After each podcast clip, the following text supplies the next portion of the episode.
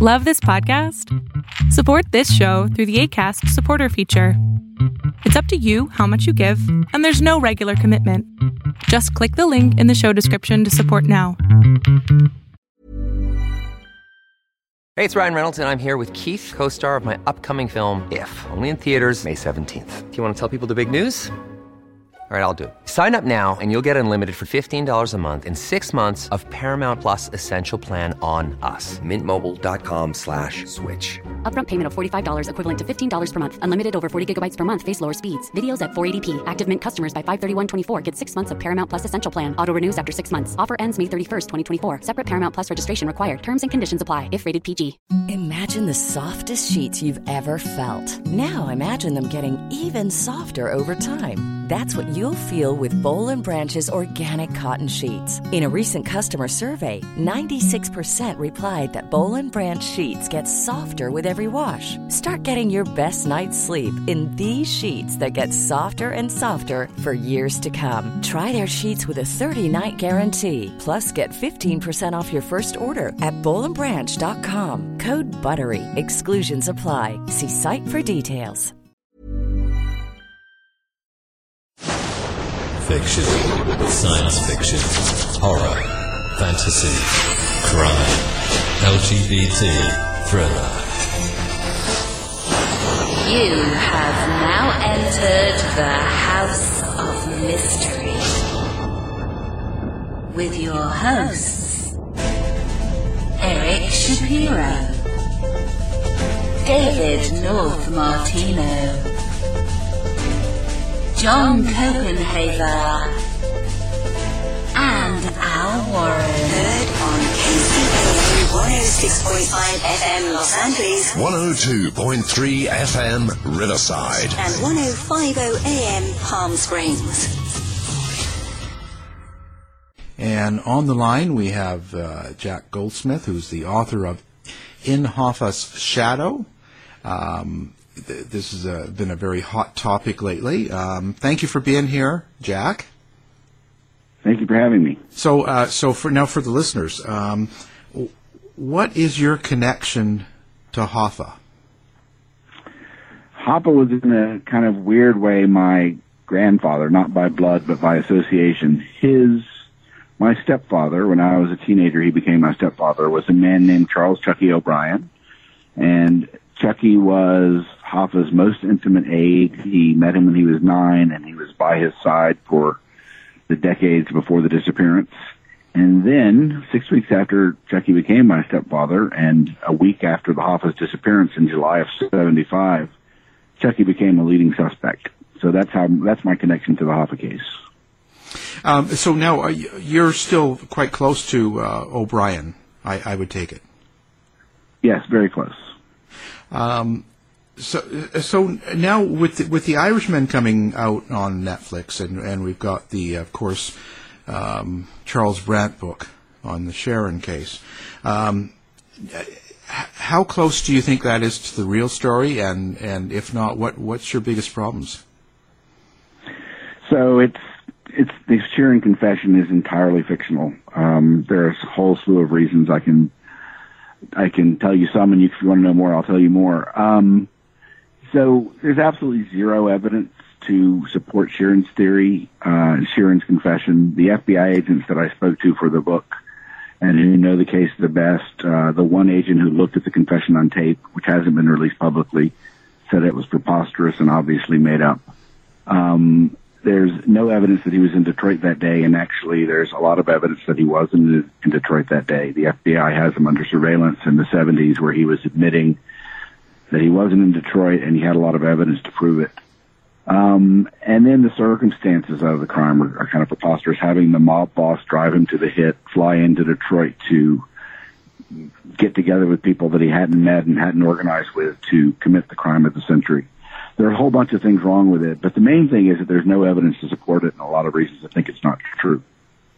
Well, what do you think? What do you think Sheeran's uh, goal was then by telling us? Because he, he's dead now.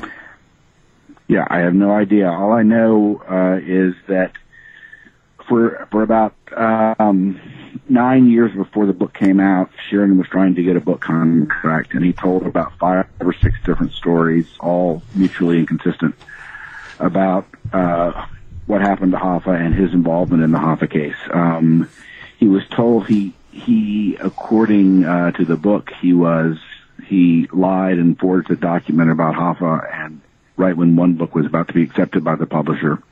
So the next publisher says he'd have to stand by the next story that he told. And I assume, I don't know, but I assume that he told his tale to get a book contract, but I really don't know. Mm. Now, now, when it comes to um, O'Brien, who is your stepfather, um, now, so he's he denies that he drove Hoffa that that last day, right? He didn't have Hoffa in the car. Right.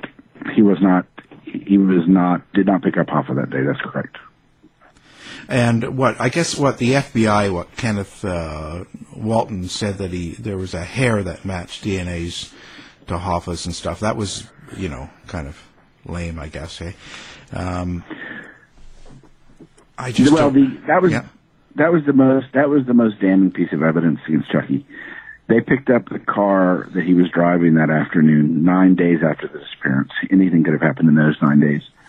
But the most damning piece of evidence was they found a hair that was in the car that was later matched to be Hoffa's. Um, and as I explain in the book, the FBI, which suspected Chucky early on, by the 1990s came not to suspect him despite that hair for a whole bunch of reasons. The circumstantial case against him fell apart. They figured out the timeline better and he couldn't have been there based on his known whereabouts. And as for the hair in the car, they, they don't know how it got there, but they suspect it was because he was driving the car of the son of someone, uh, a mobster who had seen Hoffa the week before the disappearance, who had actually moved uh, a rug in, from his workout room and got on his hands and knees and laid down the rug in a new room. And according to the FBI's uh, hair transfer theory, hundreds of hairs would have been on that guy's body, and that's how they suspect it got in the car. But that is the most damning piece of evidence. But as I say, the FBI came to believe that there were overwhelming reasons not to suspect Chucky. I have a question real quick about that. Well, you said that it was matched to Hoffa's, and it sounded like that was in the early 90s. So was that before DNA, or was DNA actually done on that hair? No, it was, that's a good question. There was an initial analysis done in the 70s, and I forget the exact scientific conclusion, but they concluded that it might have been a match. Microscopically until, indistinguishable, that kind of thing? I, I don't remember, but, but they did a, uh, a more sophisticated DNA test in the late 1990s, early 2000s on the hair when, when the science got more sophisticated, and that's how they made the match. Okay. That's interesting. Hmm. What, what, what, what's, what's your take on it then? Like, how, how do you see it? Um, if, if your stepfather the, didn't the disappearance? do it. Yeah. Yeah. So this is a disappointing answer, but I'll tell you what I think. I'll tell you two things. I'll tell you two things. One, um, there's absolutely no evidence in the public record and no evidence that I saw in the, in the government files no evidence at all to suggest what happened to Hoffa that day. I mean, I spoke to all the FBI agents who worked the case. And the truth is, is that there's a lot of speculation and there's good evidence that there was a plot by the mob to knock him off. But we actually have no idea what happened that afternoon. Mm. At least based on the evidence I saw. But I'll tell you one more thing. The FBI currently, and I'm hoping that they will release this information soon, I learned from the FBI and from the U.S. Attorney's Office over the course of my research and investigations that since the 90s when they stopped suspecting Chucky, this has all been in secret. They haven't disclosed any of this.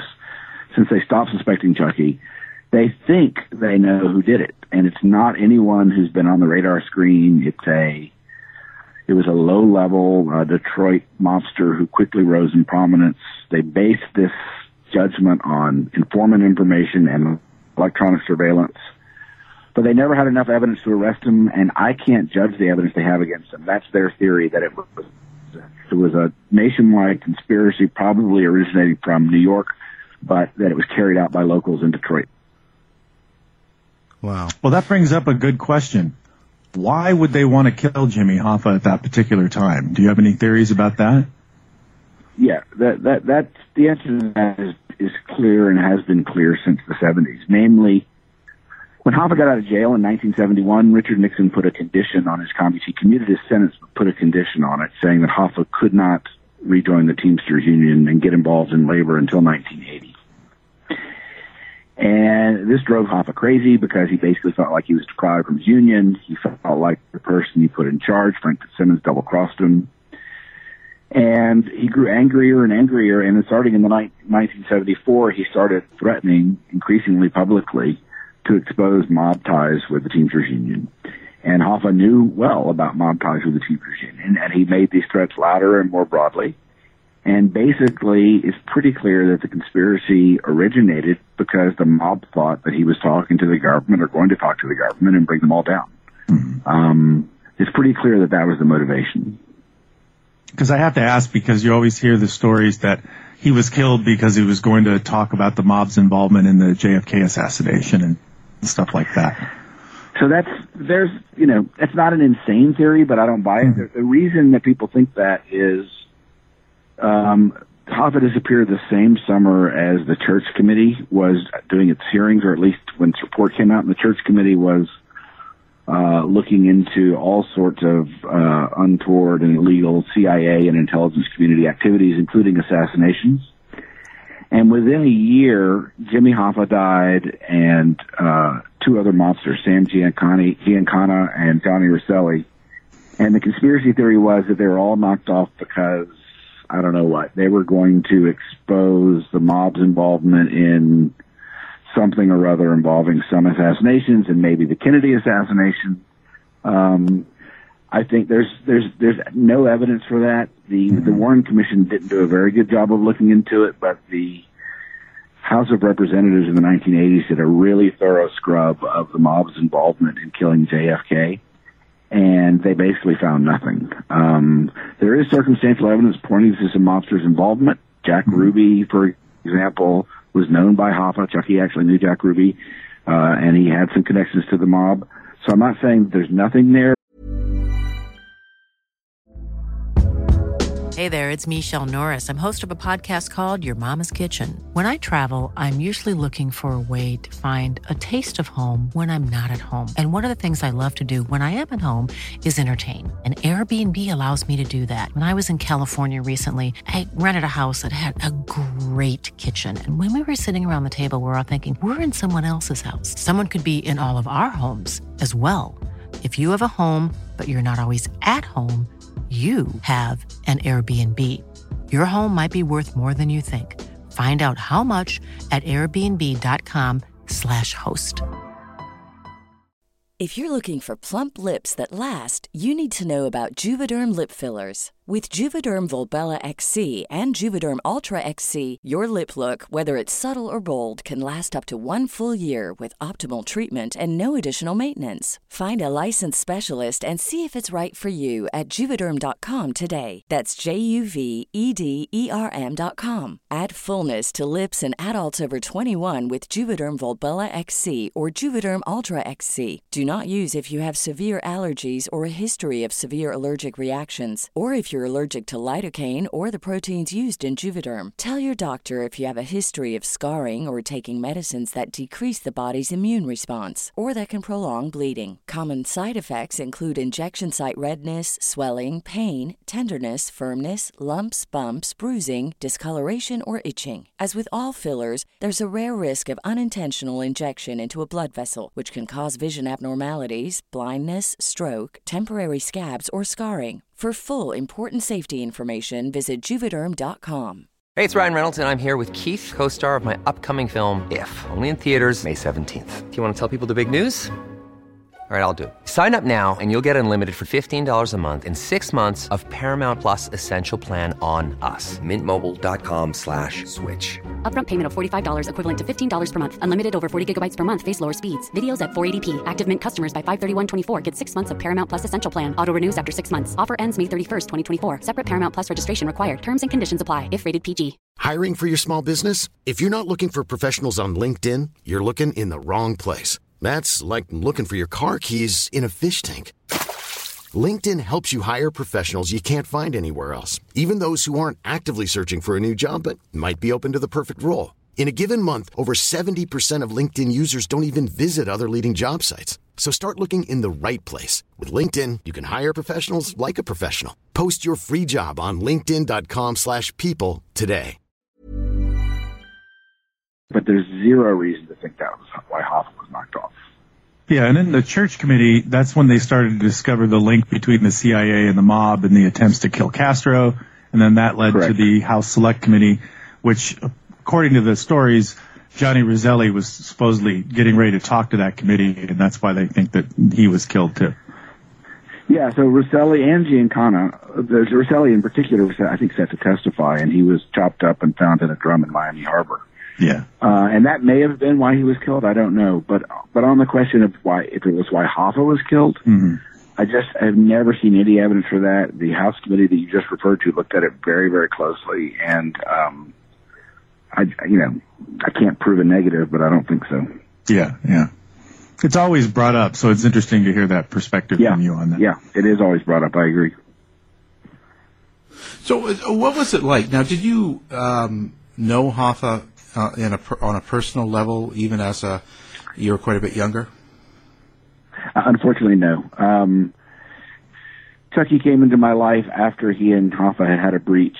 Uh, in fact, he, he and Hoffa had a breach because he started dating my mom and wanted to marry her. And uh, I might have met him, but he disappeared six weeks after Chucky became my stepfather. So I felt like I got to know him very well in researching my book. He was an amazing man, uh, truly an uh, extraordinary human being, but I know I never met him personally. Hmm. So, so what what was it like then? Uh, so your mother just married uh, Mr. O'Brien, and six weeks, all of a sudden, Hoff is gone, and and he's named as a candidate. So, what what was life like then? It was, I talk about this in the book, it was pretty wild and pretty awful. Um, it was a zoo. There was this, first of all, my mom suffered from mental health problems and, um, she had tried to kill herself a couple of years earlier. She had severe depression and this, the, the whole ordeal, and it was a complete zoo. The whole ordeal was obviously terrible for, for her, uh, mental health and she went kind of in a downward spiral my new stepfather, whom I adored, he was the first father figure I ever had, and he was a great stepfather, believe it or not, and given all the other troubles he had. And but here was this man that I was kind of idolizing, who was being accused of all these terrible things, and was just under enormous pressure and trying to deal with that. At the same time, he's trying to deal with my mom and and, and us, me and my two brothers. And then Chucky knew a lot of uh, organized crime figures, including some people that were maybe involved in the disappearance. People like Anthony Provenzano and Anthony Giacalone. These people were my uncles Tony. I was very close to them. And they were part of our family, and I admired them when I was a teenager. So it was an unusual time. Hmm. And so you say you admired them, but um, you you kind of didn't know what they were doing behind the scenes, so to speak. Um, right. I, you know, I, I admired them because I basically accepted Chucky's worldview, and he said to me, and I believed him, and this turned out to be false, that there's no such thing as the mob, these the government's harassing these guys. My experience of them was one of affection. They were kind to me. It wasn't until I went to college and I kind of got out from that, um, fr- from Chucky's shadow that I started to see the situation for what it was. Hmm. How, how, what do you what do you think of them now when you look back on this and the, those times? So it's so the people I call my uncles. I mean, again, these people are. I knew them in a context where they were extremely kind to me and my family at a very vulnerable time in my life. So, you know, I have had affection for them, and I still have some affection for their family. Um, I don't admire, obviously, I don't admire at all the things they did on the criminal side. Um, I came to, you know, one of the reasons I broke with my stepfather, we, we didn't talk for 20 years because when I was in college and law school, I came to see that he did have these criminal associations. He had committed crimes himself. I was going to law school. I wanted to uh, ensure that I could have a successful career, and I worried that my association with all these people would hurt me. So I basically, at the time, cut him out of my life and didn't speak to him for 20 years. Um, I came to rethink that later, but I was pretty harsh on him when I was a young man.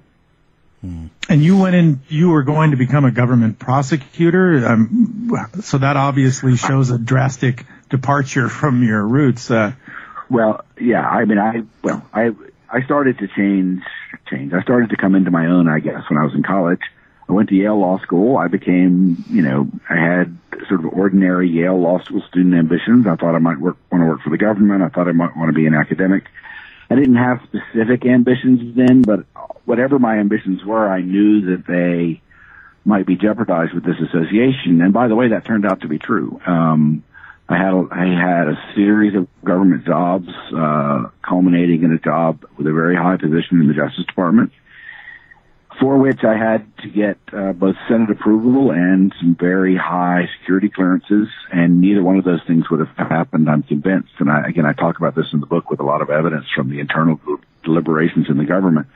Neither one of those things would have happened had I not uh, broken off my relationship with Chucky did you want um, people to get out of your book when they read it?